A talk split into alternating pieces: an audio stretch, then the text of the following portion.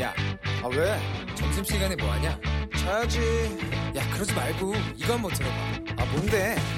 지금 당장 라디오를 켜봐 나른한 오후 깨울 시사 토크쇼 모두가 즐길 수 있고 함께하는 시간 유쾌하고도 신나는 시사 토크쇼 오태훈의 시사본부.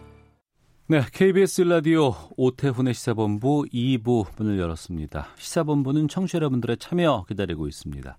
샵 9730 우물정 9730번으로 의견 보내주시면 되고요. 짧은 문자 50원, 긴 문자 100원, 어플리케이션 콩은 무료로 참여하실 수 있습니다.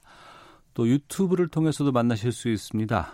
KBS 1라디오 혹은 시사본부 이렇게 검색하시면 유튜브에서 영상으로 방송 모습 확인하실 수 있습니다. 아, 수요일 2부에는 전문성과 현장성이 살아있는 고품격 high quality 범죄 수사 토크를 지향하는 아는 경찰 시간이 준비되어 있습니다. 배상훈 전 서울경찰청 범죄심리 분석관 나오셨습니다. 어서 오세요. 네, 안녕하세요. 네, 그리고 김은배 전 서울경찰청 국제범죄수사팀장 자리하셨습니다. 어서 오십시오. 안녕하십니까. 예. 아, 피해자가 상당히 많은 사건부터 좀 짚어보겠습니다. 엄마들의 심리를 파고들어서 좋은 분유를 싸게 판다. 이렇게 해서 돈을 받고 잠적한 사건이 발생을 했습니다. 피해자가 꽤 돼서 희대의 분유 사기꾼 이런 말이 나올 정도라고 하는데 어느 정도의 피해 규모예요? 수백 명은 기본적으로 넘을 것 같고요. 예. 액수가 너무 크기 때문에 특별하게 어떤 그 아예 그 사이트를 만들어 갖고 어. 피해액을 집계하고 있습니다. 피해자들이 모여 갖고 예. 거기서 보니까 최소 4천만 원. 어. 어, 그건 이제 최소고요. 그 이상의 두세 배 정도 올라갈 거라고 얘기를 하고 있는데 그래서 그 피해자들이 자구책으로 어 이런 걸 모아 갖고 지금 지금 카운트를 올리는 상태이고 주로 이제 맘카페라고 하죠. 예, 예, 예. 맘카페를 중심으로 음. 이 사기 피의자가 어, 이 행위를 한 것 같습니다. 그러니까 네. 맘카페라고 하면 어머니들이 음. 여러 가지 정보를 나누는 그런 사이트 아닙니까? 예. 거길 통해서 어, 이 사기가 진행됐기 때문에 그 피해가 사실은 상상을 초월할 정도로 높, 많아진 거죠. 음. 분유값 요즘 얼마나 하는지 저도 많이 좀 잊어버렸는데 프리미엄이랑 또 보통이 다릅니다. 아 그렇죠. 예, 예, 예. 예. 아이에게는 좋은 걸 먹이고 예, 예. 싶은 게 항상 이 부모들의 마음인데 한 통에 몇만 원씩 아마 할 거 아니에요. 그렇죠, 예. 어, 이거를 한 달에 또 몇 통씩 먹게 되니까 그래서 이걸 싸게 판다 그러면 엄마들 입장에서는 상당히 좀 혹하지 않았을까 싶기도 하거든요. 그렇습니다. 엄마들이 모유를 먹이지만은 조금 지나면 분유를 먹이는데 아까 말씀인 분유 같은 경우에 한 15,000원부터 4만 원까지 가요. 그런데 아까 4만 원 정도 가는 건 아까 말씀하신 사냥 분유 같은 거 비싸거든요. 음. 근데 이 그 중고나라를 이용했는데 김모 씨라는 사람이 뭐라고 했냐면 일반에서 파는 분유보다는 한 통당 네. 한 통당 5천 원 내지 6천 원 싸게 주겠다. 어. 또 그리고 여러 개 구입하면 할인도 해줘요.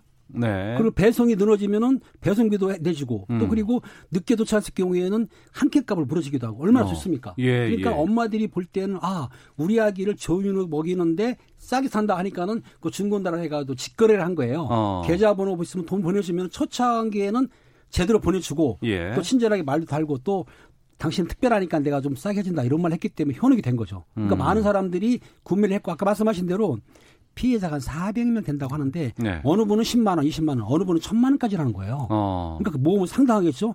요렇게 안심시킨 다음에 전체적으로 돈을 모은 다음에 이 사람이 갑자기 전화번호를 잠그고 사라진 거죠. 음. 보통 이제 이런 사기 같은 경우는 처음에는 대단히 잘해줍니다. 신뢰를 쌓아야 네, 되니까. 그래서 이런 사기의 그 그래프를 이제 대검에서 한번 그려봤는데 예.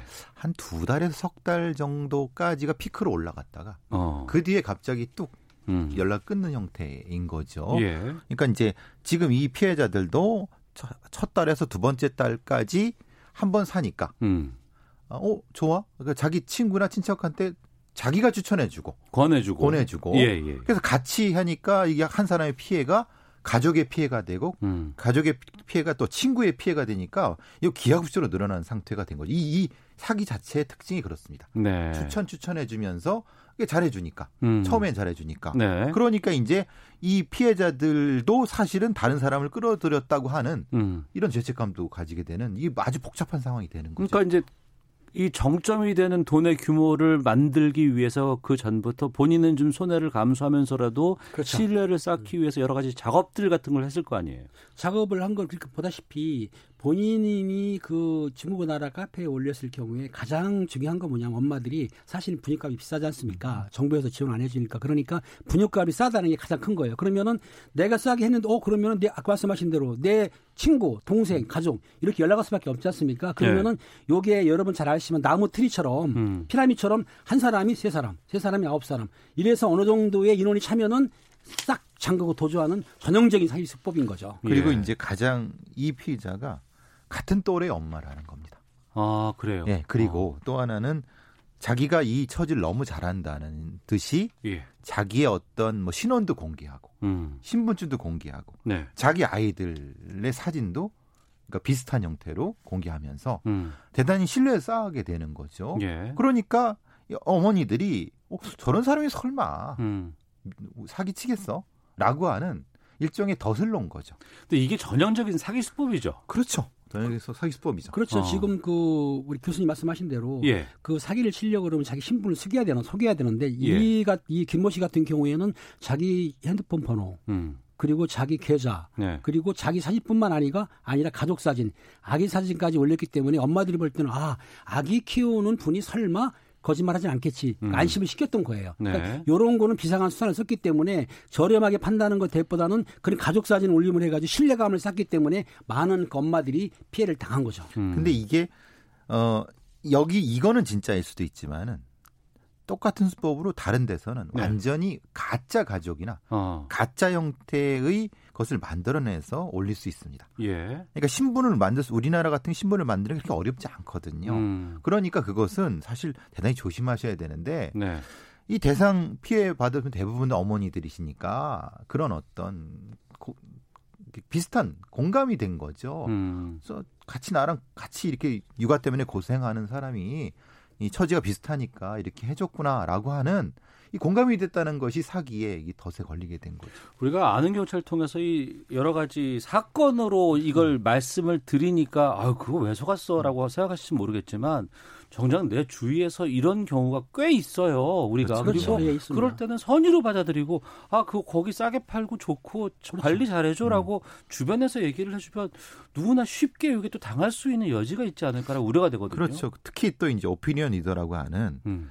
어, 변호사분이라든가 의사라든가 이런 분들이 추천을 해주면은 예. 믿을 수 있죠. 근데 여기는 피해자가 또 변호사분도 계시대요. 어. 그러니까 이게 참 변호사가 설마 예. 사기 당하겠어라고 그분을 믿고 갔는데 같이 확 당한 거죠. 음. 근데 그렇죠. 변호사는 법의 전문가지 사기의 전문가는 아니거든요. 이거를 우리가 좀 아, 헷갈리지만 그런가요? 그럼요. 어. 저희 저나 유명 팀장님 범죄 전문가지 예, 예. 사실 법은 또 변호사가 있고 어. 의료는 또 의사가 있는.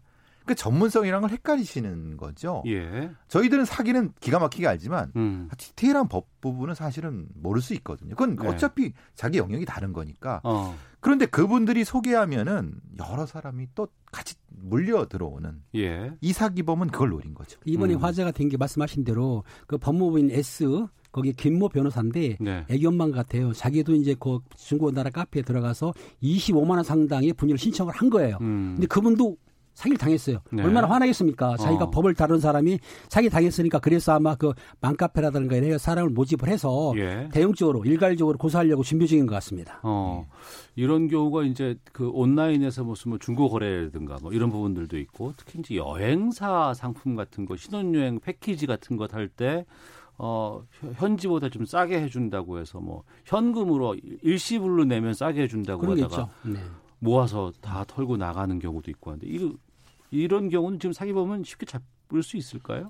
근데 이제 잡는 건 그게 어렵, 어렵지 않을 것 같습니다. 아? 왜냐하면 우리나라 경찰이 이 정도는 쉽게 잡는데 문제는 피해 보전이 문제입니다. 그러니까 이 사기범을 잡으면 사, 사기 당한 분들의 피해 금액이 있잖아요. 그렇죠. 이거는 어떻게 보상받아요? 그러니까 근데 그 금원이 그 사기범에 남아 있으면 모르겠지만은 이미 다 음. 빼돌렸거나 어디 써버렸거나 아니면 딴 데로 돌렸다고 하면은 네. 그걸 또 추적을 해야 되거든요. 네. 근데 대부분의 경우는 이게 없는 경우가 많습니다. 그 추적은 경찰에서 해줘요? 그게 지금 보면은 이 사기범이 이제 신분증 같은 걸 내놨기 때문에 예. 또 가짜를 하더라도 추적 가능해서 우리 경찰이 충분히 검거를 합니다. 하는데 검거까지는 해주는데 예, 자 피해 보상 가는 예. 민사 사항이기 때문에 예. 담당 형사가 민사 사항 손해배상까지는 관여할 수가 없기 때문에 어. 실제적으로 물론 피해 본 분들이 그 사기범이 재산이 있다 그러면 민사 압류가 들어가겠죠. 예. 그렇지만 빼돌렸을 경우에 그 추정은 경찰이 해주지 않기 때문에 민사에 관여를 못하게 됐기 때문에 죄송합니다. 그래서 어. 탐정이라고 하죠. 어, 민간 네. 조사원 제도가 빨리 시급히 해서 이런 소액 같은 경우에 예, 예. 그러니까 이게 피해자 개인이 이거 추적하기 너무 어렵습니다. 그렇죠. 그럼 해요? 경찰은 이건 민사 관여는 안 되는 거니까. 예. 그렇죠. 중간에 민간 조사원 법이 지금 올라가 있습니다. 어. 국회 처리가 안 되고 있어요. 예, 예. 이 이런 어떤 피해 보전을 빨리 하려고 하면 그런 제도가 돼야 되는데 어. 이게 참 안타까운 겁니다. 그렇다고 소액 무슨 뭐 몇 천만 원도 안 되고 만약에 개인으로 한다 그러면 25만 원, 30만 원 이런 그렇죠. 금액을 변호사를 사서 하기도 쉽지도 않은 노릇이고 민사를 그렇죠. 걸기도요. 그래- 그래서 이 사실은 민, 민간 조사원, 음. 뭐 탐정이라고 하죠. 네. 필요한데 어쨌든 그건 뭐 자- 다른 얘기를 하더라도 피해 보전이 가장 큰 문제입니다. 음. 그러니까 피해 보전이 안 된다는 건 무슨 문제냐면은 이 사기범이 형량을 얼마나 받겠습니까? 음. 형량 그렇게 높지 않습니다. 네. 그러면 또 하겠죠. 음. 그때는 더 아, 그런 얘기를 참 많이 네. 들었어요. 아이고 그 금액이 좀 크더라 크다고 하더라도 1년 살고 나오면 훨씬 더 많이 예, 예. 벌겠네. 뭐 이런 얘기들 많이 했잖아요. 그래서 이제 뒤에 말씀드릴 이제 몰수와 추징에 음. 대한 법 체계가 다시 정비가 돼야 된다. 네. 우리가 이제 징역형과 벌금 부분은 처벌입니다. 음. 근데 그거는 실제적으로 크게 형- 형량이 크지 않고 네. 벌금도 그렇게 높지 않습니다. 음. 많은 나머지 문제는 추징이나 몰수를 통해서 피해를 보전할 수 있게끔 해주는 제도가 더 강화가 돼야지만이 법적으로. 그런 사기법 사기꾼들이 더 더 수법을 또 높이 해 갖고 나타나지 않게 되는 범죄 예방 효과가 있는 건데 음. 우리는 거기가 비어 있는 겁니다. 네. 그러니까 경찰들은 아주 기법이 높아 갖고 이런 범인들은 사실 금방 잡을 수 있을 겁니다. 뭐 음. 금방이라 하면 뭐 일주일 내에 잡을 수 있는데 잡으면 뭐하냐 이 말이에요. 네. 그러니까 재발 방지를 위해서 만약에 이런 사기 안 당하기 위한 팁 같은 거 있으면 좀 김은배 팀장께서 좀 알려주세요. 중고 나라 같은 경우에 지금 직거래하는 게 위험하지 않습니까? 그러니까 안심 거래가 있어요. 네, 프로그램 깔으면 되는 거고 또 그리고 음. 가장 중요한 거는 정 일반적인 가격보다 좀 저렴하다는 걸 문제가 있는 거고 네. 또 아이디 같은 거라든지 전화번호나 계좌 있으면 그거를 경찰청 사이버 센터가 있거든요. 네. 그 번호를 조회하게 되면 아 그 번호가 가짜라든지 어. 아니면 사기범의 전화라는 게 나오기 때문에 예. 이런 걸좀 이용하시면 되는데 제가 볼 때는 가장 중요한 거는 그 직거래 하지 마시고 음. 안심거래 하시고 음. 또 하나 뭐냐면 싸다고 한다면 한번 짚어봐라. 네. 싼 거는 거의 없습니다. 사실은. 예, 싸고 좋은 건 없어요. 그러니까요. 그게 참 근데 또 중고나라라는 게 어느 정도까지는 일정 정도 그 영역은 있어야 되거든요. 아, 그럼요. 그렇죠. 예, 그러니까, 예. 그러니까 너무 거기에 대해서 이제 부정적으로 하면 또 그 부분들도 사실은 좀 어, 좀 부정적이 더 부정에 부정이 돼 버리니까 음. 말하기가 참 애매합니다. 그러니까 네, 아무튼 간에 네. 직거래를 하지 않으시고 뭐 신용카드라든지 어. 왜냐하면 중고나라가 지금 제가 알기로는 한 1,500만 정도가 가입했다는 거예요. 네. 상당히 많죠. 그러니까 안 할 수는 없는데 그걸 개개인 개인 직거래 하는 것보다는 어떤 그 안심거래 아까 말씀드린 대로 아니면 카드라든지 페이라든지 이런 걸로 거래하시면은 좀 안심이 되지 않겠냐 네. 이렇게 보는 거죠. 지리산 불곰님께서 체험기를 올려주셨네요. 저도 유명 중고 사이트에서 40만 원 사기 당한 적이 있습니다. 좋은 물건 저렴하게 파는 건 일단 의심해 봐야 합니다라는 경험담 올려주셨습니다. 김은배 전 서울경찰청 국제범죄수사팀장 그리고 배상훈 전 서울경찰청 범죄심리분석관과 함께하고 있습니다. 아는 경찰. 해외에서 마약을 투약하고 밀반입한 혐의로 기소된 홍정욱 전 한나라당 의원 딸의 선고 공판이 어제 있었습니다.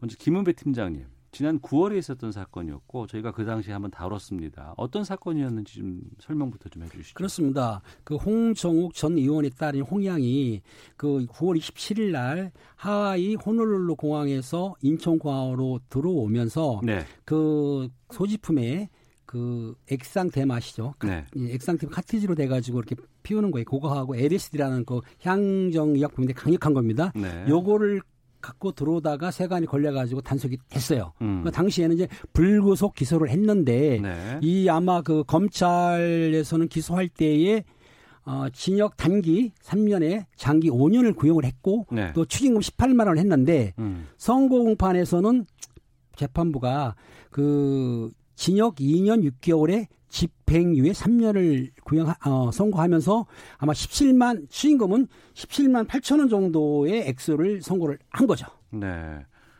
징역 2년 6개월에 집행유예 3년, 삼 년, 선고 예. 나왔는데 배상훈 교수께서는 이 형량 어떻게 보세요? 이제 19살이고 이 동정정과가 이전에 없었다. 네. 라고 하면은 뭐 지금의 법적 관행에서는 뭐 이 정도 나오고 네. 어떻게 어떻게 보면 조금 더 더 많이 나왔다는 뭐 사람도 있지만은 음. 액상 대마보다는 제 걸리는 게 LSD가 제일 걸려요. LSD 같은 경우는 미국에서도 1급 물질이거든요. 어. 그러니까 우리가 쉽게 말하면 어, 대마초 피운다는 개념보다는 LSD는 그 질적인 영역이 다른 건데 네. 지금 이것은 아마도 액상대마와 LSD를 같이 형량을 넣었을 것 같다는 생각이 드는데 음. 그 부분에 대한 어떤 재판부의 그 판결이 조금 궁금하긴 합니다. 근데 그러니까 이제 호기심에서 아니면은 뭐 외국에서 뭐 좀 해봤는데 뭐 내가 하려고 해서 가져왔다 뭐 이런 거와는 차원이 다른 게 가지고 들어온 양이라든가 뭐 이런 것들을 추정해 봤을 때는 좀 어. 여러 가지 의심되는 부분들이 좀 있잖아요. 그래서 조금 걸리는 게 조금 이, 뭐 이게 좀 그렇지만 수사가 좀 미진했나?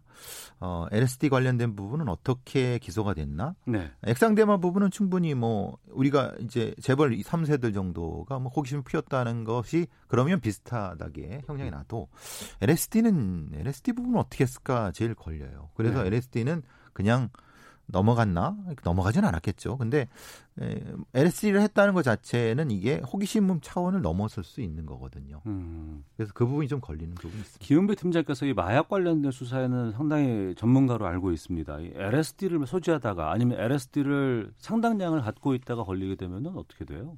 일단 그 두 가지입니다. 일단은 이, 지금 이 홍양 같은 경우는 미성년자이기 때문에 가능한 건데 일반 같은 경우는 LSD는 강력하지 않습니까? 예. 일단은 그 흡연을 한- 했다 하더라도 판매는 거의 뭐 99% 구속이지만 어.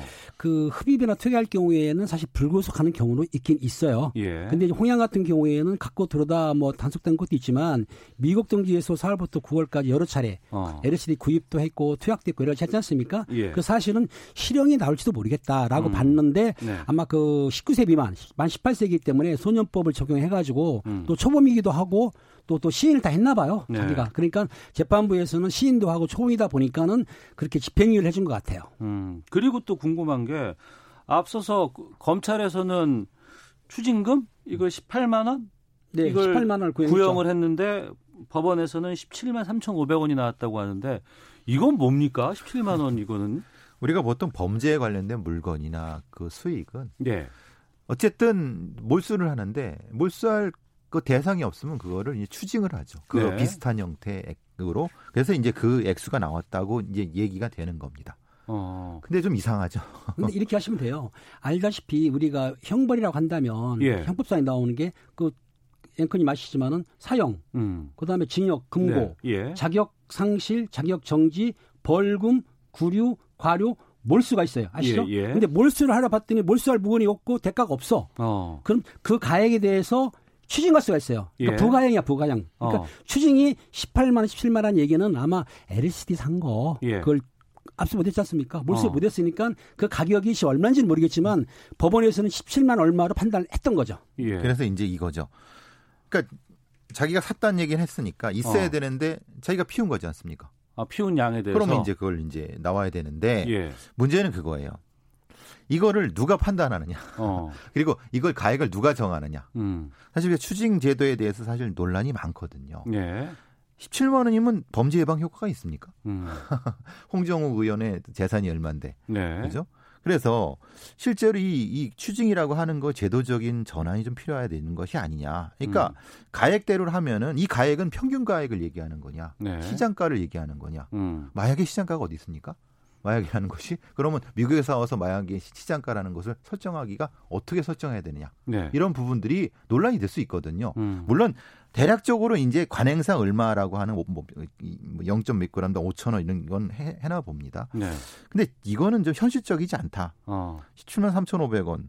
이건 그 시민들이 들으시기에는 뭐 애들 장난하는 것도 아니고 그러니까 마약 사범인데. 예. 근데 이렇게 보시면 될 것 같아요. 예. 왜냐하면 마약 가격은 사실 들쑥날쑥한데 어. 이 액수를 정한 거는 그 홍양이 얼마에 구입했다라고 했기 음. 때문에 그 액수에 맞힐 확률이 큰 겁니다. 음, 근데 저는 그러면 안 된다는 거예요. 그러니까요. 그러니까 예. 왜냐하면 적어도 이 대상이 대상이 일반적인 형태의 범죄의 어떤 도구나 이런 것이 아니라 매우 위험한 어떤 물건이나 이런 마약 같은 경우라고 하면 어. 추징이라는 것보다는 이것을 몇 몇 배 가액을 한다든가 음. 해서 실질적으로 이 범인한테 네, 타격을 줄수 그렇죠. 있는 아니면 그래야지 여러 가지 그 거죠.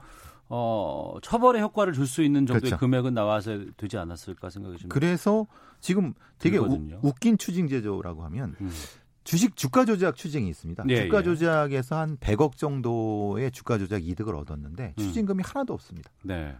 벌금만 조금 나왔습니다. 음. 왜냐하면 그것을 어떻게 정하는 것이 대검찰청에서 정해야 되는데 네. 그게 애매하게 돼요. 음. 그러면 누가 그럼 주가 조작 안 하겠습니까? 아니, 이- 이렇게 말하면 좀 그렇지만 주가 조작에 유인이 되는 형태가 되는 거지 않습니까? 네. 그러니까 추징제도는 분명히 손을 봐야 되는 부분이 있는 겁니다. 그러니까 사건, 범죄 이런 것들 다루는 것들 파악하다 보면은 또 거기에 사람들의 반응을 보면은 오 이거 남는 장사네라고 그렇죠, 하시는 예. 분들이 계세요. 네. 그런 것들은 정말 없어져야 되지 않을까. 그렇죠. 잘못된 일을 하고 범죄를 저지른 사람에게는 그에 합당한 그보다 더 과중한 처벌이 좀 있어야 된다는 게 좀 사회 공감대가 아닌가 싶고요. 청취자 의견 좀 소개해드리고 어, 뉴스 듣고 와서 다음 주제로 좀 가보도록 하겠습니다. 중고거래 관련해서 의견을 많이 주셨는데 1814님 저도 중고거래를 종종 하는 편인데요. 이렇게 돈을 계좌로 직접 입금하진 않습니다. 직접 물건 보고 물건 가져올 때 돈 주는 방식으로 합니다. 직거래 한다고 말씀해 주셨고 파라나오륙님 시민들 상대로 사기치는 사람에 대해서는 징벌적 배상 차원에서 재산 몰수, 강제 추징 등 강하게 처벌해야 합니다. 지리산 불검님 그 이후에 또 주셨어요. 중고거래 팁을 드리면 돈 보내기 전에 사이트에 올린 사진 말고 해당 물건 사진을 새로 찍어 다시 보내달라고 하면 진짜 물건이 있는지 확인할 수 있습니다. 이 사진 찍어서 보내주는 시간이 오래 걸리면 의심해야 합니다라는 팁도 좋은 방법이네요. 예, 보내주셨습니다. 뉴스 듣고 와서 계속해서 이어가도록 하겠습니다. 더불어민주당이 어제 내년도 예산안 처리 과정에서 한국당이 거세게 항의한 데 대해 목불 인견이라고 비판하고 임시국회가 열리는 대로 선거법과 공수처법 등 패스트트랙 법안을 상정하겠다고 밝혔습니다. 현역 의원 50% 이상 물갈이를 공언한 자유한국당이 입시와 채용, 병역, 국적과 관련해 연루된 비리가 적발될 경우 공천을 배제하겠다고 발표했습니다. 유재수 전 부산시 경제부 시장이 금융위원회 재직 당시 자신에 대한 청와대 감찰이 시작되자 김경수 경남도지사, 윤건영 국정기획 상황실장, 천경득 총무비서관실 선임 행정관 등에게 수차례 전화한 내역을 검찰이 확보한 것으로 전해졌습니다. 정부가 내년부터 주 50의 2시간제가 시행되는 50인 이상 300인 미만 중소기업에 1년의 계도 기간을 부여하기로 했습니다. 지금까지 라디오 정보센터 조진주였습니다. 이어서 기상청의 송소진 씨입니다. 미세먼지와 날씨 정보입니다. 현재 전국 많은 지역에서 먼지 농도가 평소보다 3배 이상 높아 매우 나쁨 단계를 보이고 있습니다. 초미세먼지 주의보와 미세먼지 주의보도 곳곳에 내려져 있습니다. 대기가 정체된 가운데 고농도의 국외 미세먼지가 추가로 유입되면서 오전보다도 농도가 더 높아진 상태여서 각별히 주의하셔야겠습니다. 이 먼지는 오늘 밤부터 찬바람이 강하게 불면서 점차 사라지겠고 내일은 먼지 농도가 다시 보통 수준으로 떨어질 전망입니다. 대신 내일은 추워지겠는데요. 오늘 한낮 기온은 서울 8도, 광주 13도, 부산 17도 등으로 평년 기온을 웃돌겠지만 내일 아침에는 서울이 영하 4도, 대구 영하 1도까지 떨어지며 오늘 아침보다 10도 이상 낮은 곳도 있어 중부와 남부 일부 내륙에는 한파주의보도 내려진 상태입니다. 하지만 큰 추위는 아니고 예년 이맘때 기온으로 되돌아가겠습니다. 오늘 흐린 가운데 낮 동안 충북과 전북, 경북 서부 내륙에는 비가 조금 오는 곳이 있겠습니다. 현재 서울의 기온은 8.1도입니다. 미세먼지와 날씨 정보였습니다. 이어서 이 시각 교통 상황을 KBS 교통정보센터 이승미 씨가 전해드립니다. 네, 이 시각 교통 상황입니다. 오늘처럼 미세먼지가 심한 날 차를 운행할 때는 내기 순환 모드를 사용하는 것이 도움이 되겠습니다. 점심시간 대라 도로 상황은 전반적으로 좋습니다. 다만 통영 대전 고속도로 통영 방향으로 덕일선 나들목을 조금 못 간 곳에서 사고 처리 작업이 계속되고 있습니다. 전차로 차단으로 오도제 터널에서 덕일선 나들목 쪽으로 차량 통행이 안 되고 있다는 점 염두에 두셔야겠습니다. 작업으로 밀리는 곳입니다. 경부고속도로 부산 방향으로 기흥 동탄에서 동탄 분기점 쪽으로 4km가 밀리고요. 서울 외곽고속도로 구리에서 판교 방향은 서남 부근에서 5차로 막고 작업하고 있어서 부근 2km가 밀립니다. 판교 이후 일산 쪽으로 중동에서 서운 분기점 구간 정체도 작업 여파고요. 오늘 오후 2시부터 서울고용 노동청에서 집회가 열립니다. 집회 후에 3일대로와 퇴계로를 이용한 행진이 예정돼 있어서 참고하시기 바랍니다. KBS 교통정보센터였습니다.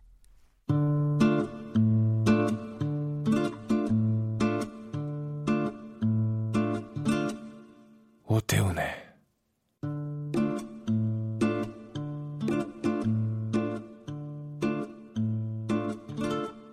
시사본부 네, 아는 경찰 배상훈 전 서울경찰청 범죄심리분석관, 김은배 전 서울경찰청 국제범죄수사팀장과 함께하고 있습니다. 그동안 막말 논란의 중심에 섰던 인물입니다. 전광훈 한국 기독교 총연합회 대표회장 목사가 이번에 또 신성모독 논란에 휩싸였다고 해서 이 아는 경찰에서 좀 다뤄보겠습니다. 하나님이 자신과 친하다. 하나님 꼼짝마. 이런 발언을 한 사실이 알려졌습니다. 이 발언을 두고 교계에서는 목회자로서는 할 수도 없고 해서는 안 되는 발언이다. 이런 반응이 나온다고 하는데 어떤 상황에서 나온 발언인지 배상훈 교수께서 좀 정리해 주시죠. 이 발언은 10월 22일 청와대 앞 집회에서 근데 이걸 뭐 본인들은 예배라고 하는데 네. 그냥 통틀어서 집회라고 하죠. 음. 그래서 거기서 이제 영상에서 그런 얘기를 했나 봅니다. 대한민국이 본인 중심으로 돌아가고 있다. 전광훈 중심으로 돌아가고 있다. 그건 뭐 어쩔 수 없다. 기분 나빠도 어쩔 수 없다.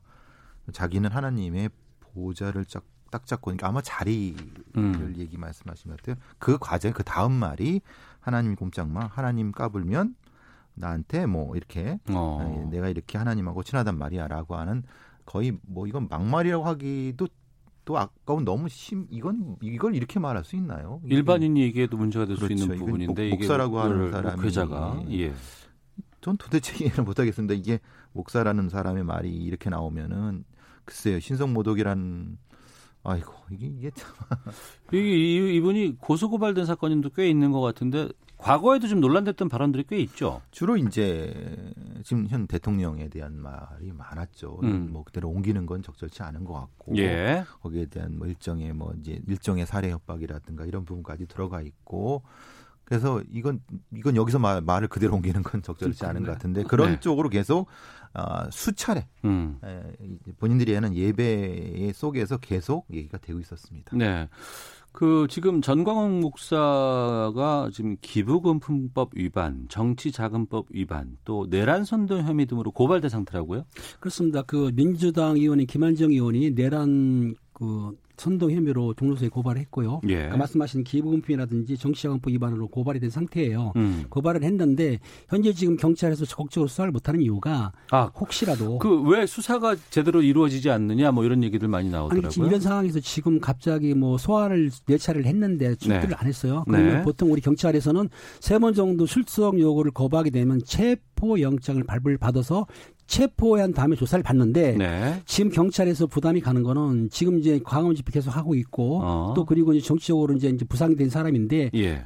그 정광훈 목사를 체포해서 올 경우에 부담이 큰 거예요. 왜? 야당 탄압이라든지 음. 어떤 그 집회한 방해라고 보기 때문에 본인이 스스로 왔으면 좋은데 네. 오질 않고 버티고 있으니까 경찰에서는 지금 출국 금지를 했다고 그래요. 왜냐하면 음. 해외로 도주 염려가 있으니까. 네. 하지만 현재 검토를 하고 있지만 계속 출석 거부할 경우에는 체포영장을 신청할 수도 있습니다. 음. 그러니까 체포영장이 발부 받, 받는다 하더라도 네. 실질적으로 이제 경찰력을 동원해서 강제 체포를 했는데 음. 거기서 다치게라도 하거나 네. 아니면 거기 끌려 끌려가는 모습을 보여줌으로써 일종의 음. 순교자 이미지를 했을 때 네. 경찰이 받는 그 엄청난 부담 음.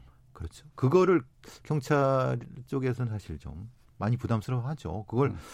그러니까 본인들은 그게 종교 집회라는 종- 예배라는 상황인데 네, 네. 경찰력이 그걸 강제로 끌어갔다라고 어. 하면은 어. 종교 탄압이 되지 않습니까? 예. 그런데 이걸 국민들이 어떻게 바- 생각하시는지 모르겠지만은 음. 본인들은 그걸 유도하고 있는 상황이라는 걸 경찰도 모를 리 없지 않습니까? 유도하고 있다고요? 그러니까 만약에 거기서 어. 어, 수갑이를, 충돌이 예, 난다거나 수갑이를 채워서 뭐 체포하면 부상이 된다거나. 그렇죠. 아. 그렇죠. 지금 차원제 왜냐하면 정광훈 목사님이 일단 일반 형사범보다는 말씀하신 대로 순교자 형태로 나타날 수도 있고 정치적으로 관여했기 때문에 정치 사범이 될 수도 있단 말이에요. 네. 요거를 강하게 집행할 경우에 그 반대로 그, 그 따르는 그 교계라든가 종교에 물론 반대한 분도 계시지만 그런 데서는 오히려 어떤 빌미를 준다라고 음. 싶어서 경찰에서는 조금 사태 추이를 보고 있는 거죠. 그래서 네. 웬만하면 여태까지 관행상 경찰이 이런 종교적인 지도자에 대한 강제적인 형태의 집행은 상당히 꺼려하는 부분이었고 어. 자진해서의 출- 출석, 자진해서의 어떤 조사 이것을 기본으로 했고 예.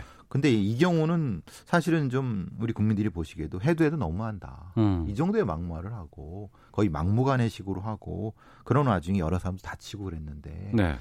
확실한 경찰력, 이 공권력이 집행이 돼야 되느냐라고 하는 여론도 분명히 조- 존재하지만 경찰의 입장에서는 그건 분- 충분히 이해하지만 네. 그때 발생하는 여러 가지 음. 불상사는 어떻게 책임질 것이냐 네. 이 부분을 사실 가장 고민하는 그두 분 말씀을 듣다 보니까 경찰로서는 좀 골치가 좀 아픈 상황인 것 같은데 그렇죠. 그럼 그런 부분에 있어서는 그걸 다 배제하고 만약에 경찰 출석을 요구했는데 계속 불응한다거나 이러면은 보통은 일반적으로는 어떻게 하는 겁니까? 일반적으로 말씀드린 대로 지금 출석 거하게 되면 일반 형사범 같은 경우에는 음. 우리가 체포영장을 신청하게 되면 네. 그 검찰에서 법원을 통해서 영장을 받아주거든요. 대부분 음. 받아줍니다. 바로 체포하면 되는 가서 건데. 이 동행 강제 동원 강제로 체포해서 올 수 있는데 네. 아까 말씀드린 대로 강제로 체포할 경우에 종교계 지도자고 한기총 대표장 아닙니까? 음. 그리고 정치적 발언했기 때문에 정치적 탄압이다, 종교 탄압이다 이렇게 이해가 되면은 경찰에서는 부담이 크니까 좀 네. 사태를 보는데 또 본인도 총선 끝난 뒤에 출두한다고 말은 했어요. 음. 기다려라. 안 간다는 게 아니다. 이런 비밀을 줬기 때문에 기다릴 것이냐 아니면 그 전에 조사할 것이냐 요 이제 딜레마가 있던 거죠. 근데 만인 앞에 법이 평- 법이 만인 앞에 평등한데 네. 아무리 종교 지도자라 하더라도 지속적으로 저런 막말을 하고 있는 음. 범법을 하고 있는 상황이라고 네. 하면은 경찰 입장에서도 조치를 안 하는 것이 더 이상한 상태가 되는 거죠. 그러니까요. 그걸 그런 불법 상태를 유지하는 것 자체는 이건 더 문제가 되니까. 또 종교 관여가 있는 사람이 총선과 무슨 관계가 있단 말입니까? 그러니까 그래서 예. 이제 아마 근데 어쨌든 경찰에서도 결단을 내려야 될 때가 올 것 같습니다. 지금 아. 이 상태로 그냥 간다는 것은 음. 공권력에 대한 불신을 스스로 조장하는 거 아닙니까 경찰력에서도. 어. 글쎄 이걸 뭐라고 말씀드려야 될지 참. 청취자 조한익 님께서 의견 보내주셨네요. 전광훈 목사가 이끄는 한기총은 기독교를 대표하는 단체가 아닙니다. 혹시나 전광훈 목사를 기독교를 대표하는 사람으로 오해하지 않기를 바랍니다. 라는 의견도 보내주셨는데, 그러니까 부담이 있다고는 하지만 또 정치적으로 특히 종교적으로는 좀 이, 그러니까 이분 이 전광훈 목사를 떠나서 정치적인 부분, 종교적인 부분은 경찰 수사에서는 좀 부담으로 느끼긴 하는 거예요. 그거는 뭐 느낄 수 있죠. 그래요? 당연히 그럴 수밖에 없는 거죠. 어, 그거는 뭐 왜냐하면 이것이 어, 다중이 집회하고 있는 상황에서 음. 경찰력을 동원한다는 건 이거는 사실은 간단한 문제가 아니거든요. 예, 경찰력이라고 하는 것은 동원할 때 음, 거기서부터 발생할 수 있는 여러 가지 부상이라든가 네. 음, 이런 부분들이 충분될 수밖에 없지 않습니까? 이렇게 보시면 됩니다. 현- 현행범이라는 건 사실은 정광훈 목사 거기서 폭행 협박을 했을 때 하는 건데 이거는 네. 이제 그 발표 그 정견이라든지 아니면은 어떤 언론에 아니면은 자기들 집회에서 예배식으로 말하는 말에 대해서 문제가 된 거지 않습니까? 음. 그래서 고소 고발을 했는데 네, 요건에 대해서 우리가 출두 요구를 하지 않습니까? 일반적으로. 네. 일반 사람 같은 경우 아까 말씀드린 대로 안 나오면 재판장 받지만 음. 요게 정치형과하고 집회가 맞물려 있기 때문에 잘못하다 보면은 야당 탄압 아니면은 종교적 탄압 요렇게 몰갈 수 있는 프레임을 만들 거고 내가 보기에는 정 목사님이 출두를 안 하고 오히려 아까 말씀하신 대로 그래 나 출도 안 할 테니까 나 체포해가 이래버리면 또 보차하시지 않습니까? 그래서 음. 그런 거를 좀 눈치를 보는 건데 제가 알기로는 조금 검- 경찰에서 검토를 해서 그렇다 하더라도 지금 사건을 조사해야 되는 시점이 너무 낄, 수- 끌 수는 없기 때문에 좀 더 기다렸다가 너무 기다리진 않고 어느 정도 되면은 체포영장도 발부받는 거를 검토를 해야 될 것 같아요. 그런 판단은 경찰 이, 이 사건의 경우에 만약에 어 강제 집행이라든가 아니면 체포라든가 이런 것의 결정은 어느 선에서 하는 거예요? 근데 이거는 어느 어느 정도까지는 검사의 수사 지휘를 받아야 되겠죠. 이런 검사 부분에- 쪽에, 검찰에? 예, 예. 이런 어. 부분에 대해서는 예. 독자적으로 판단할 수도 있지만은 이게 독자적으로 판단하면 아, 부담이 많이 체포영장이 담당 형사, 어. 그 배당된 담당 형사가 이제 팀장랑 상의해가지고 물론 과장도 있고 수장도 있겠지만은 예. 경찰서에서 주도적으로 할 수는 있어요. 음. 그럼 그래서 체포영장 올리면 검찰에서 봐가지고 아 이거 안 된다 하면 기각하면 그만이거든요. 네, 네. 통과되면은 법원까지 가는 거. 그렇기 때문에 음. 경찰의 수사지 받, 아니 검찰의 수사지 받는 건 요즘 원치 않기 때문에 네. 실제적으로 담당 형사가 마음을 먹고 위에 보고한 다음에 체포영장을 신청해도 관계가 없습니다. 근데 이제 음. 인신 구속 관련된 부분이기 때문에 네. 뭐 아무래도 토- 같이 좀 얘기하는 게 낫지 않을까 싶습니다. 사실은. 같이라고 하면 검찰 예, 쪽과 검찰 쪽이랑 예. 어. 그러고 보니까 이제 검경 수사권 조정안은 지금 패스트트랙에 태워져서 지금 처리를 앞두고 있는 상황이네요. 알겠습니다. 자, 오늘 아는 경찰 여기서 마치도록 하겠습니다. 배상훈 전 서울경찰청 범죄심리분석관, 김은배 전 서울경찰청 국제범죄수사팀장 두 분과 함께했습니다. 두 분 말씀 고맙습니다. 감사합니다. 오태훈의 시사본부는 여러분의 소중한 의견을 기다립니다. 짧은 문자 50원, 긴 문자 100원의 정보 이용료가 되는 샵 9730, 우물정 9730번으로 문자 보내주십시오. KBS 라디오 앱 콩은 무료입니다. KBS 라디오 오태훈의 시사본부. 지금 여러분은 대한민국 라디오 유일의 점심 시사 프로그램을 듣고 계십니다. 네, 1시 41분 지나고 있습니다. 지금 국회는 20대 국회입니다. 그리고 20대 국회의 마지막 정기 국회가 어제 끝났습니다. 그리고 어제 내년 예산안을 진통 끝에 처리를 했습니다. 갈 길은 멉니다. 아, 지금 자유한국당은 뭐 반헌법적 불법 예산 처리다. 뭐 홍남기 경제부총리 탄핵 소축하겠다 이렇게 지금 주장하고 있는 상황이고 또 민주당 비롯해서 야사당은 지금 임시국회를 통해서 이 패스트트랙에 오른 법안들을 상정하겠다는 입장이죠. 유종의 미를 거두지 못하고 있습니다. 20대 마지막 정기국회 상황 김성환의 뉴스 소다에서 살펴보도록 하겠습니다. 시사평론가 아, 그리고 시사야의 진행자 김성환 씨 나오셨습니다. 어서 오세요. 네, 안녕하세요. 예. 어제 상황 좀 정리해 주세요. 어, 어제 아시다시피 한 오전 10시 조금 넘은 시각, 11시 조금 안 돼서 그때 16개 법안이 통과가, 통과가 됐잖아요. 그러니까 네. 비쟁점 민생 법안. 우리가 어린이 안전 관련한 법안하고 네. 그다음에 이제 파견 연장 동의안. 네, 네. 그런 등등해서 16개 법안이 통과가 됐고요. 어제 네. 그러니까 오전까지 상황은 그렇게 나쁘지 않았다고 볼 수 있습니다. 네. 왜냐하면 어, 심재철 자유한국당 원내대표가 선출이 되고 난 다음에 협상 모드로 돌아섰잖아요. 그러니까 돌아서고 난 다음에 예산안을 이제 서로 간에 좀 쟁점들을 줄여가면서 계속 예산안 심사를 하고 있는 상황이었었거든요.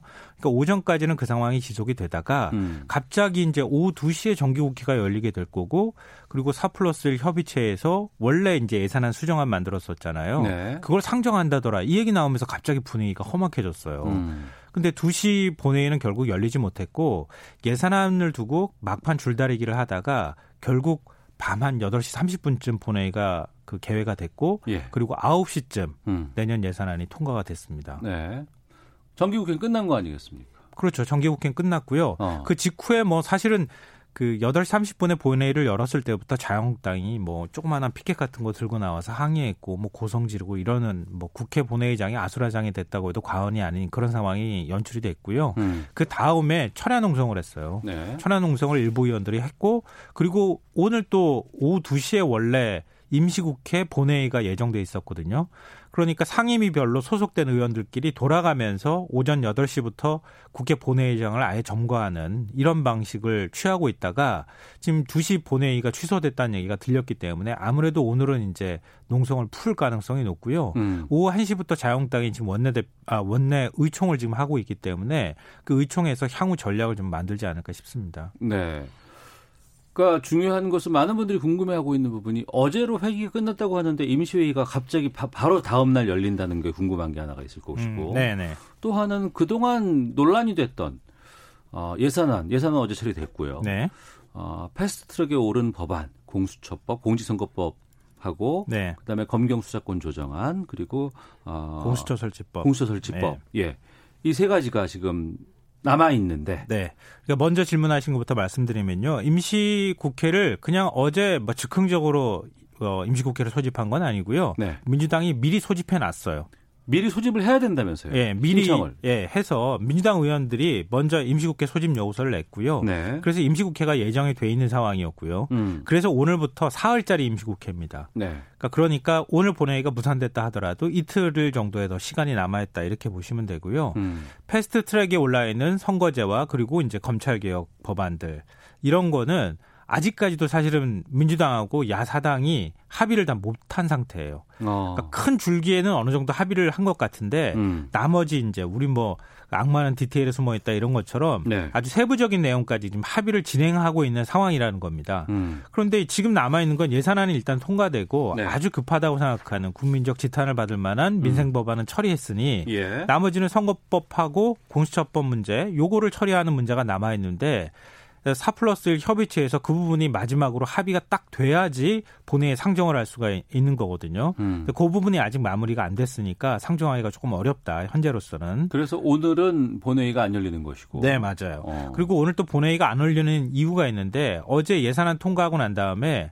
문인상 국회의장이 병원에 입원을 했어요. 네. 그러니까 곧바로 병원에 가서 지금 몸이 안 좋다고 입원을 한 상황인데 음. 지난번에 이제 지난 4월 패스트트랙 법안이 올라갔을 때 국회에 네. 그때 막 여야 간의 몸싸움하고 막 그랬잖아요. 음. 그리고 국회의장실에 찾아가 가지고 자한당 의원들이 항의하고 그 문희상 국회의장이 자한당 소속 여, 그 여성 의원을 뭐 만졌다, 뭐 성추행했다 이런 논란까지 있었잖아요. 네, 예. 그때 문희상 의장이 심혈관 질환으로 이 스텐트 시술을 받았었어요. 음. 근데 아마 어제 입원을 했다고 하면은 그것 때문에 또 그랬던 것 아니냐 이런 얘기가 나오는데 자한당에서는 이거 입원하는 것도 쇼 아니냐 뭐 이렇게 지금 의심하고 있는 상황입니다. 네. 근데 그러니까 이제 말씀드렸던 것처럼 패스트 트랙에 있는 법안을 내용을 어떻게 지금 조율하고 최종안을 만드느냐 이게 음. 좀 중요한데 지금까지 나온 내용으로 보면은 어, 지역구 250석 대 비례 50석. 네. 그리고 정당 득표 연동률 50%. 음. 여기까지는 어느 정도 큰 틀에서 얘기가 된 것 같아요. 네. 됐는데 이제 이렇게 돼 버리면은 이제 지역구가 의석이 3석이 줄어드는데 네. 수도권에 있는 지역 의석을 4석을 줄이고 음. 그 대신에 세종시가 하나 늘어나거든요. 네. 그러면 이제 최, 결론적으로 보면 3석이 줄어드는 거죠. 음. 그리고 호남 지역이나 다른 지역 어, 지방에 있는 지역 지역구 의석은 줄이지 않는 걸로 이렇게 음. 된것 같아요. 네. 근데 문제는 지난번에 패스트트랙 원안에 올라 있는 올라가 있는 법안 내용에 석패율제가 들어가 있거든요. 석패율. 예. 예, 예. 그러니까 지역별로 권역별로 나누어서 그 권역에서 아깝게 그 지금 탈락 아, 그 낙선한 의원들 예, 예. 2위 의원 중에서 그 중에서 이제 비례 명단에다가 지역구 출마도 하지만 이름을 음. 올려놨다가 짝수 번호에 그런 의원들이 들어가 있으면 그 중에서 이제 순위대로 잘라가지고 음. 그래서 이제 어, 국회의원이 될 수 있도록 하는 이런 방안인데 석패율제하고 이 석패율제를 도대체 몇 석을 줄 수 있느냐. 네. 이제 연동률을 50% 만들었다 하더라도 전체 연동의 연동률을 적용할 수 있는 의석을 몇 석으로 하느냐는 좀 차이가 있거든요. 네. 예를 들면은 비례가 50석이지만 어, 연동률은 50% 적용하더라도 한 30석만 연동률을 적용해서 배정하고 음. 나머지는 병립형으로 기존의 방식하고 비슷하게 하느냐. 그리고 석패율제는 과연 몇 석을 몇 배정하느냐. 배정할 것이냐. 예, 요런 문제. 음. 요런 세부적인 문제가 아직 합의가 좀 덜 된 것으로 보입니다. 네. 그리고 공수처 설치법하고 검찰개혁법안은 음. 거의 마지막으로 지금 법안 성안하는 작업인데 검찰 쪽에서도 의견을 냈다고 하잖아요. 예, 예. 경찰이 또 반발하고 있고. 뭐 검, 이른바 뭐 검찰 출신 의원들에게 로비가 들어갔다더라 뭐 이런 얘기들 막 나오더라고요. 네, 오늘 이해찬 대표가 강력하게 경찰에 또 아, 검찰에 경고 예. 메시지를 날리기도 했거든요. 검찰이 다시 국회를 상대로 해서 뭔가 로비하는 거 아니냐. 특히 야당 의원들을 상대로 로비하는 것 아니냐라고 하는 의심을 지금 하고 있는 상황인데 어, 이 부분은 이제 검경 수사권 조정과 관련해서는 이 수사 개시권은 개시권과 이제 종결권 문제가 제일 큰 문제잖아요. 네. 근데 수사 개시할 때 검찰과 일단은 통, 검찰에 통보하고 음. 그럼 경찰이 무슨 수사 시작하는지 알 수 있잖아요. 네. 수사 종결할 때 검찰과 최종 합의를 하고 종결하는 형태로 음. 그렇게 검찰이 원하는 것 같아요. 근데 경찰 입장에서 볼 때는 아, 그건 뭐 별로 달라지는 거 아니지 않느냐. 검찰이 수사 지휘하는 거나 마찬가지 효과가 나타난다고 해서 지금 반대하고 있는 상황이고요. 네. 공수처 설치법은 백혜련 의원안이 있고 권은희 의원안이 있잖아요. 네. 그런데 그동안에 논란이 됐던 게 공수처에 기소권을 얼마나 부여하느냐 이 부분이었거든요. 근데 권은희 의원안을 보면 기소심의위원회를 통해서 기소권을 행사할 수 있도록 그렇게 돼 있어요. 음. 외부 위원들이 기소심의위원회에 들어가서 네. 아 이거 검사를 기소하려고 하는데 이게 타당한지 안 한지 이 확인을 하는 작업을 그러니까 음. 심의를 하는 작업을 거치도록 하는 이런 부분이 있는데 네.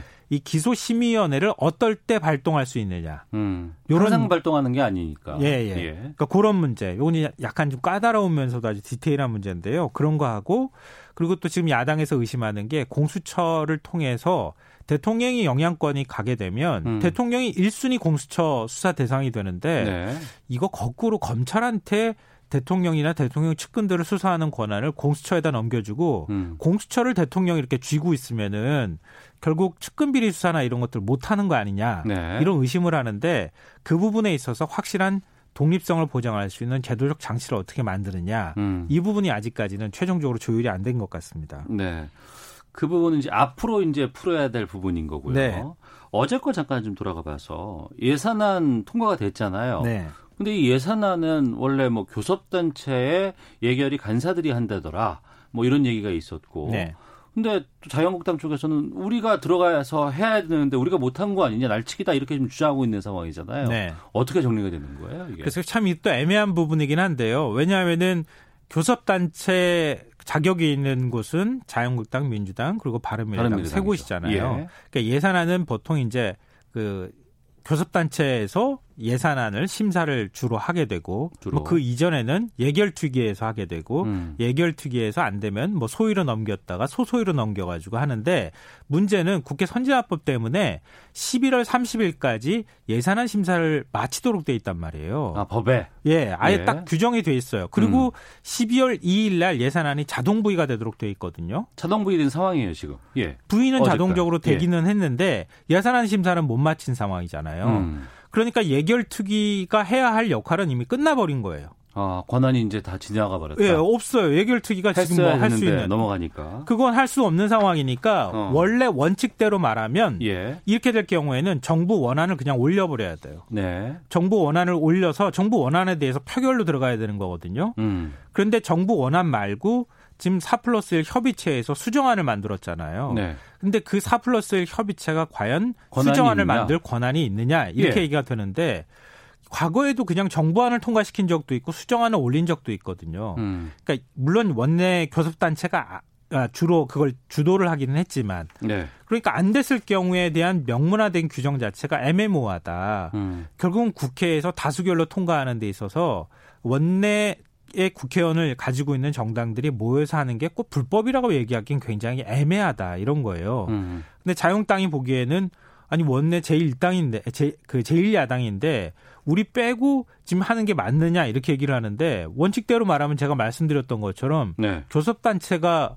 그 예산안을 심사해서도 안 되는 거잖아요. 음. 그러니까 양쪽 다 다 서로 간에 공격할 빌미들을 갖고 있는 것이다 이렇게 볼 수 있습니다. 네, 짧게 좀 여쭤볼게요. 지금 뭐 시간이 지나서 더 검토를 해봐야 되겠지만 어제 통과된 512조 수정 예산안 적정해 보입니까? 뭐 잘못되거나 좀 너무 과하거나 부족해 보이는 예산들도 이제 나올 거 아니에요? 찾아보면. 그렇죠. 네. 근데 이게 흥미로운 점은 자유한국당은 전혀 이 예산안에 의견을 못 반영했느냐 그게 아니라는 거예요. 음. 그러니까 원래 이제 4 플러스 1 협의체에서 예산안 수정안을 만들었잖아요. 네. 수정안 만들고 자유한국당하고 예산안을 그 수정안에 기초해서 다시 협의를 했잖아요. 음. 근데 협의하는 과정에서 자유한국당 요구들이 상당히 많이 반영이 된 거예요. 반영이 됐다고요? 예. 어. 그러니까 어, 남북 협력 기금이라든가 일자리 예산 부분에 대해서 마지막 최종 조율에 실패했기 때문에 그냥 4 플러스 1 협의체에서 일방적으로 상정을 하기는 했지만 아, 특정 부분에서 합의가 안 돼서 그러는 것이지 또 다른 부분에서는 합의가 있는 것도 있군요. 그러면. 네, 네. 어. 그런 그래서 이제 나오는 얘기가 4 플러스 1 플러스 알파 아니다 이렇게 또 얘기해요. 알파는 자유한국당의 일부. 자유한국당의 어, 지역구 민원 예산이 상당히 많이 예산 심사 과정에서 들어가 있다는 얘기예요, 지금. 어. 그러니까 어제 자유한국당 일부 의원들이 예. 내가 우리 지역구 예산 이렇게 잘 반영했습니다 그러면서 홍보 보도 자료까지 배포한 적도 있어요. 아, 그거 했어요, 벌써? 네. 그러니까 자유한국당은 우리 거 하나도 반영 안 되고 안 된 예산안이 통과된 것처럼 얘기하는 것은 네. 조금 그 뭐 정치적 의- 의미로서의 대응이지 실제 음. 내용하고는 좀 다르다. 네. 그러니까 일반적인 지역구 예산은 자유한국당 의원들의 의, 의견이 많이 반영이 돼 있다 이렇게 볼 수 있습니다. 음. 근데 예산안 뭐 평가 기사 보니까 급식비 어린이비 어린이집 급식비 예산이 너무 적게 올려져 있다더라. 뭐 이런 얘기가 나온다고요? 어, 근데 전체 예산안만 잠깐 먼저 말씀드리면요. 이번 예산안의 특징은 우리 이제 그거 얘기했잖아요. 그 소재 부품 장비 소부장. 예. 예. 그러니까 일본 수출 규제 이후에 중소기업의 그 우리나라 기술 독립이라든가 또 음. 부품 국산화를 위해서 적극적으로 지원한다. 예. 이런 예산들이 많이 들어가 있습니다. 그리고 음. 중소기업 R&D 예산도 이전보다 많이 들어가 있고요. 예. 그러니까 그런 부분 좀 긍정적인 평가가 나오는데 제일 지금 도드라진 부분이 어린이집 급식비인데 1,745원이에요. 급식비가. 예. 예. 근데 이걸 1,900원으로 올린 거예요. 예. 근데 1,745원 한번 생각해 보십시오. 아이들한테 어. 어린이집에서 간식 도 줘야 되죠. 예. 밥도 줘야 되잖아요. 이걸 1,745원으로 해결한 게 현실적으로 맞아 보이세요? 적게 먹는다고 하지만 그래도 너무 적네요, 이거는. 그러니까. 지자체에서 일부 보조를 해요. 어. 서울시 같은 경우에는 음. 지자체 보조금까지 합하면은 어 6천 원까지도 되는데요. 법정 금액 아니에요, 이거는. 네. 예, 그렇죠. 그러니까 다른 지자체 돈이 여유가 없는 지자체는 하나도 지원 못하는 곳도 있거든요. 음. 그러니까 뭐 고구마 한 개로 몇십 명이 나눠 먹었다더라 이런 얘기가 나오는 이유가 그건데 시민단체에서는 최소 2,600원으로 올려야 된다는 주장을 해왔어요. 네. 이 과정에서 어떤 해프닝이 있었냐면은 예결위원장인 김재현 의원한테 시민단체에서 이 이거 6,600원으로 좀 올려주십시오라고 문자 공세를 좀 펼쳐요. 네. 근데 김재현 의원이 어떻게 반응을 했냐면은 음. 문자로 답을 줬는데 네. 스팸 넣지 마세요. 계속 아하. 가면 더 삭감하겠습니다. 이렇게 얘기를 한 거예요. 어. 근데 실제로 1,745원에서 1,900원까지밖에 못 올렸으니 음. 시민단체에서 볼 때 더 비판적인 얘기가 많이 나오는 거죠. 네. 20대 마지막 정기국회가 어제로 끝났습니다. 뭐 임시회의라든가 지금 이건 좀 남아있는 상황입니다만 이번 국회에 대한 국민들의 평가가 좀 참 박하죠. 박한 정도가 아니죠. 네. 굉장히 분노하시는 국민들이 많죠. 그러니까 민생법안 16, 16개 통과했다 하더라도 180개 넘는 법안이 지금 민생 법안이 기다리고 있다 이렇게 볼 수 있고요. 네. 무엇보다도 뭐 국회가 어, 국회의원 한 명 한 명이 입법기관이라고 할 만큼 입법 활동이 제일 중요한데 음. 법안 처리율이 30% 정도밖에 안 돼요. 네. 그러니까 이건 역대 최악의 국회다 이런 평가가 나오고요. 음. 발의된 법안이 한 16,000개 가량 되거든요. 네. 이거는 어제 정기 국회를 끝남으로 인해서 다 폐기 처리가 됐습니다. 음. 그러니까 다시 발의하지 않, 그러니까 다음 국회로 넘어가지 않는 한 이건 네. 이제 다시 어, 법안을 발의할 수 없는 상황이 됐으니까 평가가 바뀔 수밖에 없죠. 네, 청취자 3000번님, 또 1494님, 김성환 평론가님 목소리 맞나요? 반갑습니다. 밤에 들으니 더, 밤에 들을 때 더 감미로운 것 같습니다라고 주셨고, 8998님께서 유치원 3법은 지금 어떻게 됐나요? 라고 지금 되어 있는데, 간단히. 유치원사법은 지금 뭐 가타부터 얘기가 없어요. 예. 그러니까 뭐 이번에 패스트 트랙 올릴 때 법안 상정할 때 유치원 3법도 아마 올라가야 되지 않을까 싶습니다. 아. 이거는 이미 다그 심사 기간이 끝났기 때문에 예. 부의가 된 거거든요. 임시회에서 처리할 네. 수 있는 상황이라는 것 알려드리도록 하겠습니다. 시사야의 김성환 시사평론가와 함께했습니다. 고맙습니다. 네, 고맙습니다. 예, 오태훈의 시사분 마치겠습니다. 내일 12시 20분에 다시 찾아오겠습니다. 안녕히 계십시오.